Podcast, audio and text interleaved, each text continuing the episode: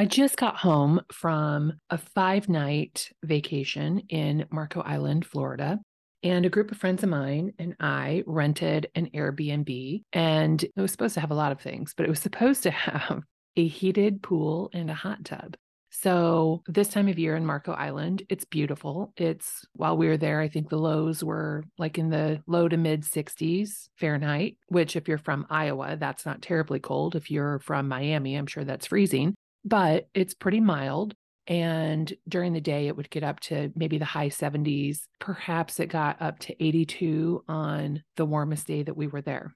And that's beautiful weather, but it's not really warm enough to hang out in the pool all day. And the pool water is also not super inviting. It's more like cryotherapy. That's exaggerating. It's probably not like cryotherapy, but it is definitely a cool shock to your system. But our Airbnb experience was not good. And I'm going to share that with you. But the reason for my sharing it, which I'll get to, is because I wonder what kind of client experience do these Airbnb owners think that they're delivering versus what we're actually experiencing. And so relating that back to your real estate business, what kind of client experience are you actually delivering?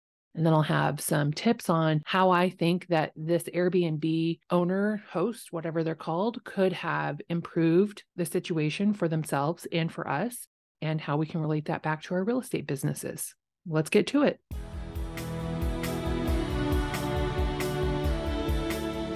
Welcome to the Savvy Agent Podcast, where we help real estate agents build a thriving business so they have financial freedom in their life without having to work 24/7. I'm your host, Heather Wright. Now let's get to it. Okay, so this Airbnb was advertised as a luxury island retreat.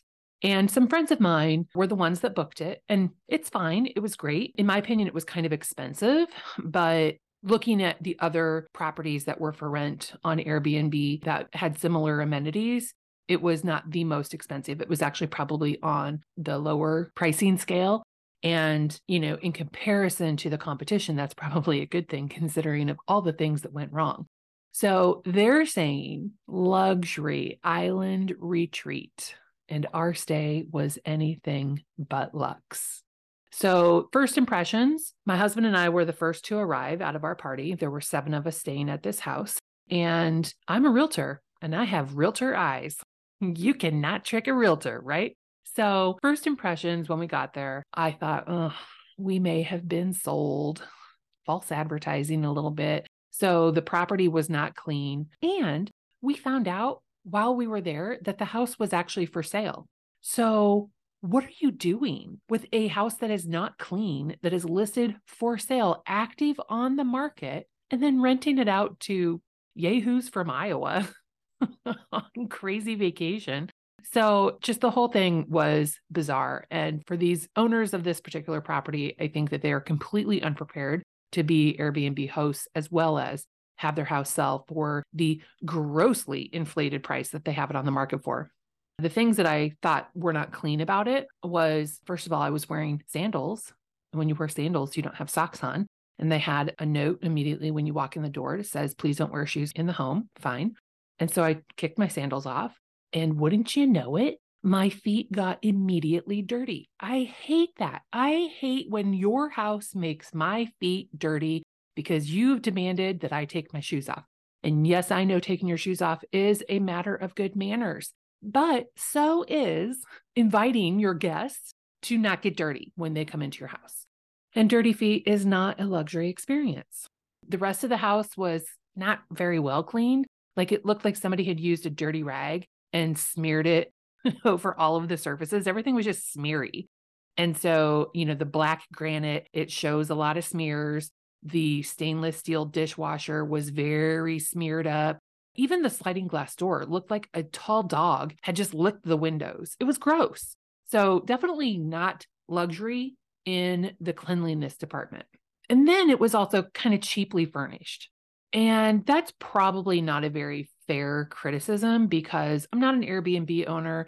This is the second time I've stayed in a VRBO or an Airbnb. So like this might just be the thing that they do, which makes sense because if you're renting your house out to a lot of different people, they're probably going to be pretty rough on your furniture. So it makes sense to not invest a whole lot into it. But the luxury experience diminishes when I have to sleep on a super cheap paper thin bed. That's not really very luxe. And then they had like these super flat pillows. And there was my husband and I, we slept in a king size bed and there were two pillows for the whole king size bed, which is not enough. Anybody who has a bed knows that two pillows, regular size pillows on a king size bed is just not enough. So we were all laughing the next day, like, oh, if those pillows could be flatter, my life would have been made. So yeah, super cheap bedding, definitely not luxury. So I kind of felt like, like they lost marks on the Luxe Island retreat for that. And then, of course, the pool wasn't actually ready for people to swim in it. It needed to be cleaned. It had a layer of kind of scum on it, it hadn't been swam in for a while and they had the breaker off. So the water wasn't like even flowing within the pool to kind of keep that scumminess down. And that's just a normal thing that happens with swimming pools. I used to live in Florida. I used to have a pool and, it's out there in the outdoors, in the elements, and it's going to get dirty. And so there's actions that you have to take to keep it clean, and circulating the water certainly helps keep it clean, but that wasn't happening here. And so it also had a lot of leaves in it, more than you would get just from yesterday when it was cleaned. So it had been several days since this pool had had any attention, which for a luxury island retreat, I felt like that was kind of the owners not being prepared for it at all. They were also lacking household supplies. There was one roll of paper towels for 7 people to use all week long. That's not many paper towels. And then there weren't any hand towels. So Scott and I were staying in the lower level. It's a split foyer. So like in Florida, they don't have basements, but it was kind of like, we would call it a walkout, I guess, because you have to go upstairs to go into the front door. But then you can go upstairs or downstairs since it's a split foyer. And then the downstairs is actually at ground level and therefore a walkout in my market anyway. I don't know what they call it in Florida.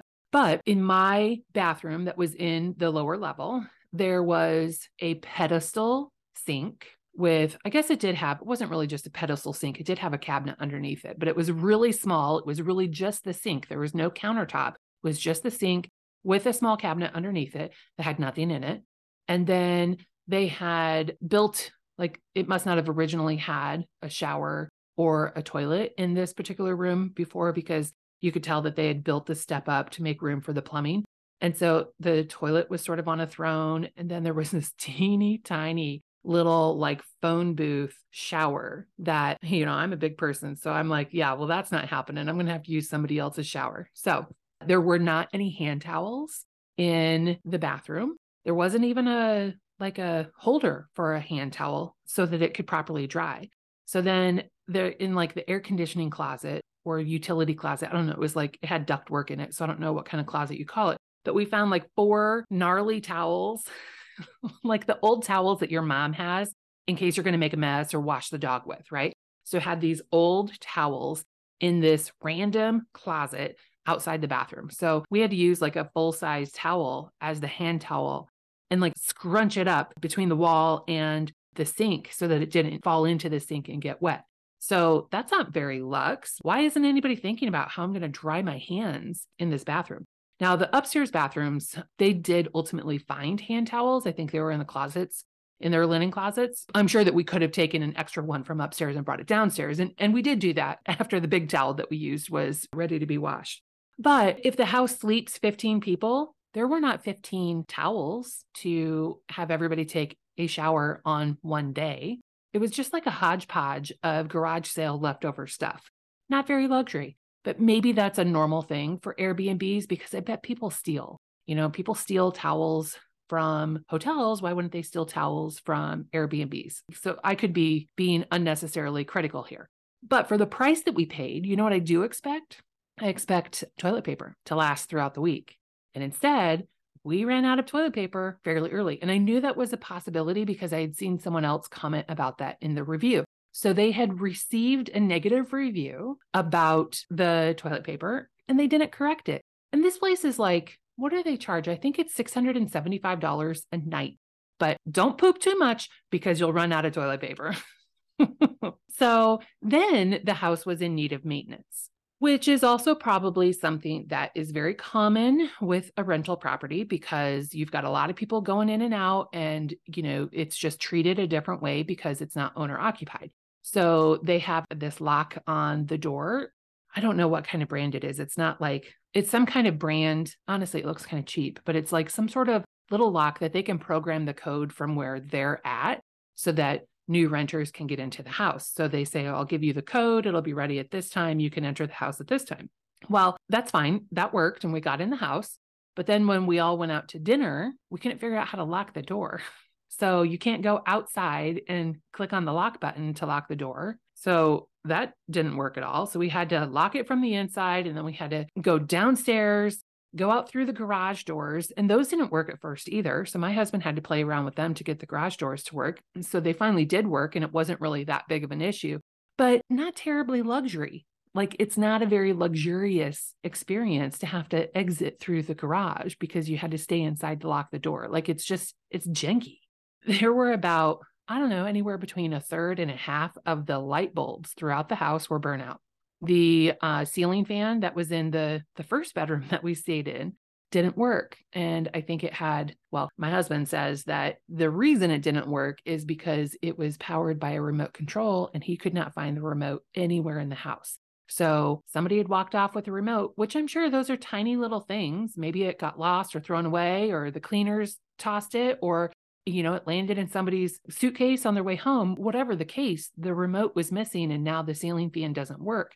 And you know, that's not something that just happened the first day we were there. That's probably something that has been an issue for a long time. There was laundry on site, but the washing machine, they're like front load stackables. And, you know, realtors notice, well, not just realtors, people notice the dumbest things. And this was dumb where it was like wedged into a corner. So then you had to get in front of it. And there wasn't a whole lot of room, but then the washer's on the bottom, of course. And the door opened to the left, but you couldn't get on the other side of it to actually then throw the towels in. So you had to like lean over the door to throw the towels in, which is fine to throw the towels in, but then to pull the towels out like that actually, you kind of had to like bend over and stick your head in to see what was going on. And then you got to see the really amazing mold in the, you know, in the basin of the door on that front loading washing machine. So gross. But the worst part, the absolute hands down worst part about this Airbnb experience, not being luxury like it was advertised, was the pool heater didn't work. And we had specifically said, hey, does your pool heat? Is it actually heated? Because we need a heated pool for this vacation. And, you know, through the communication that we had with the seller and the experience of reporting this was also not good. So I know a little bit about pools, but not much. Like, you know, I can muddle through, but I knew that it wasn't heated when we got here because it was cold. But I thought, well, maybe you have to turn it on at the heater or flip a switch or something. That's somebody else can do that. I'm not going to do it. So it wasn't communicated to us what to expect, whether how it would be working or, hey, it's not working. Nobody communicated anything to us in advance. And so then when the rest of our party got there and they looked at it and couldn't figure out how to turn the heater on and there was a remote control and we all kind of played around with it and it didn't seem to do anything, then they reported it to the seller. And Susie is the name of the host. And so we reported it. I think he called and sent an email to Susie and she didn't respond. So Monday, you know, we're on vacation. Like we have to make the best of a bad situation. So we're all hanging out by the pool. We're having mimosas. We were celebrating one of my friend's 50th birthday. And so he's like, I'm not going to waste any time. And he was sitting in the pool, hoping it would warm up just, I don't know, from his body heat, maybe. And so the gate to the yard opened and a guy comes in and he says, hey, I'm the electrician. I'm here to check out the pool heater. So we never did hear back from the host. She didn't send us an email back and say, oh, I'll call an electrician. She just sent somebody over, which is fine, but also it takes 30 seconds to respond to an email and be like, oh my gosh, I'll send somebody over, blah, blah, blah. So her communication was just bad the whole time. And so then the electrician, he was there and actually, you know, as a realtor, I know how hard it is to sometimes get your contractors to do the work that you want to do. So I was the one who went over and talked to him and said, hey, how's it going? Like, what's wrong? Can you fix it? And he said, yeah, you're not going to like what I have to say, but the motor is out. The motor to the heater is out. Okay. And so he left and he was going to have to talk to the seller. So then the seller, I think, not the seller, the host, I think, did get back to us and said that the pool repair company would be coming by tomorrow morning. So Tuesday morning, we got there on Sunday, would be coming by Tuesday morning to fix it. Fine. No big deal. So then the pool guy that came out Tuesday morning, he didn't actually get there until the afternoon. And then he was there for a little while. And he said, well, the reason that this doesn't work is because it's the wrong size. So yeah, I guess it was smaller than what the pool actually required. And supposedly like two heaters, I think maybe the host had told us that the day before when she said that she couldn't believe that another motor had burned out because this is the second one that they'd already replaced. So this is an ongoing issue. So this guy says, the bad news is the heater that you need is on back order. And I said, oh, well, how long is that going to be? And he said, I don't know. It could be tomorrow. It could be 3 weeks. It could be who knows how long. And he says, that's probably why they have had these smaller motors put in because the one that they need is on back order. And he says, you know, I can't promise that I'm going to fix this for you. I have to talk to the owner of the house. He says, I'm sure that they'll want to make you happy. And if so, I can come back this afternoon and install a 1 horsepower motor, whatever that means. Well, we never heard back from him. He didn't come back. We didn't hear anything from the seller. Our vacation is like half over and we're getting pretty annoyed. So then the guy who made the reservation initially, he gave her a deadline. If he doesn't hear from her by, I forget what time the deadline was, but if he didn't hear from her by that time, he was going to call Airbnb. And so Airbnb they have a guarantee. And if something is not working as advertised or isn't present as advertised, then you can call Airbnb and they will, obviously they want you to work it out with the owner, but they'll make it right no matter what. And so they said, okay, well, we will credit you back 30% of what the host is actually getting because part of the money that you're paying goes to pay Airbnb fees. And so, you know, that was something, but now the principle of the matter is in the way because the host hasn't really said anything to us about it. When we inquired, they're not getting back to us. They're just like, it's weird. It's like they actually, what I suspect is that they don't have the money to pay for it. So Airbnb gets involved. The next day, Wednesday, we get an email from Susie's husband, whom we had never talked with before. And he sent my friend a message through Airbnb and said, oh, my name is whatever. I'm Susie's husband. And here's what happened. And he's just explaining what happened. And apparently the part that was needed was on back order and would be installed in 2 days, which we don't know if that's Thursday or Friday. And we're leaving on Friday. But he just says, like he ends the message with, like in his message, he explained how they thought that the pool company that installed the pool would know better about what kind of motor to put in, but apparently not. That's why they burnt through 2. And it's back ordered. It'll be installed in 2 days. I know that doesn't help you in your situation, is what he said at the end of his email. What? I know that doesn't help you in your situation? Yeah, no shit, it doesn't help me in my situation. And you're the host. Like, that's your job. You are the maitre d'. You're the person at the hotel that is supposed to make this better. And like, he's not even saying, I'm sorry. He's not saying, how can I make this up to you? He's not saying anything. Then we get an email from the wife, I think on Thursday. So like we just stopped responding to the host because those messages, they weren't helpful and there was nothing that we needed to respond to anyway, especially since Airbnb had gotten involved. We're going to do the best with a bad situation and figure it all out now that Airbnb is involved. So then the wife sends an email and it was more of the same where she then lays blame. She says, our pool company was there. She doesn't say when, but our pool company was there and they said everything was working fine. But then somebody else was there. I don't remember who the party was, if it was an electrician or whatever, but their pool company said it was fine. And then somebody else was there and said something was smoking. So something was burning up and smoking over by the pool equipment. And so that's why the breakers were turned off when we got there. That's why the pool wasn't circulating at all. And of course, the heater wasn't working because the motor had burnt up and it had smoked out. And so she was like, but nobody told me that it was the motor. So I didn't know that that was a problem before you got here. You are kidding me, right? Like, wow. So when somebody tells you that your shit is smoking, you don't do anything about it. You don't ask any more questions. You don't call somebody over at that point in time. Like, that's just weird, especially since their house is actually for sale. Like, you're not getting anything past a buyer because they're going to have a home inspection and they're going to know that your shit's broke and you're going to have to get it fixed. So if you're renting it out at a premium price, you might as well get it fixed now so you avoid all of these problems that you're having dealing with your Airbnb renters before you have more problems dealing with non-disclosure with your real estate agent and potential buyers. So they didn't warn us. They didn't do much to fix it. They had poor communication and response times. They sent passive-aggressive emails, placing blame on everybody but themselves. And of course, it's not their fault. Like, it's a situation, a bad situation that they didn't necessarily cause, but it's their house and we're paying them. And they didn't take any accountability for it, which is, that's kind of annoying.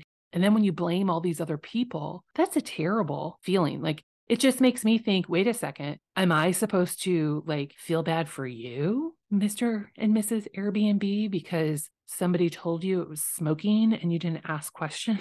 This is not my problem and I don't want to deal with it. I want you to fix it and make it go away because you are the hotelier. Like, that's your job. So of course, even though all of these things have happened, we still had a really good time. It's a great bunch of people. We were there to celebrate our friend's, you know, his 50th birthday. And every restaurant that we went was amazing. All of the food that we had was fantastic, from dive bar to fancy restaurant and everywhere in between. But now that I'm home and my sunburn is peeling and I'm a little bit rested, I'm thinking about how terrible the actual Airbnb experience was and how the owner of the Airbnb could have turned it all around. They could have just apologized. They could have communicated better. You know, there were several things throughout the process that they could have done better. But if I were the owner of that Airbnb, I would be so mortified that someone was having this kind of experience and then telling people about it. And they are mortified because I found out yesterday, we've been home for a couple of days, and I just found out that the owner of the Airbnb offered to credit us back 50% as long as we don't leave a bad review. So how many times have they done that? It's kind of shitty, isn't it? So all of that brings me back to real estate and what kind of experience are your clients having? What kind of things are they telling their friends about their real estate experience? And whether or not it's your fault, you know? Like, we know who gets blamed in the real estate transaction. It is the realtor. Unfortunately, because there's so many other people involved and it's quite often not our fault, but it becomes our responsibility. And so are your clients having a terrible Airbnb experience when they're buying or selling a house with you? Is there a point in the, like, if you were to evaluate your most recent closing experience and think about, okay, well, did they have to ask me questions? Like, at any point did I say, and I do this, I mean, not everybody's perfect all the time. We just constantly strive to do better. But sometimes I think, oh God, I totally forgot to do that. Or I think, oh my God, how is it that they don't know this? I've already told them the answers to this. Or I might think, oops, I totally should have sent them that email. It's in the system and something broke and it didn't work. So evaluating that process, not to be down on yourself about, oh my God, I'm such a terrible realtor. I should just close my business. Not at all. Like, that's not the point. The point is to always be improving.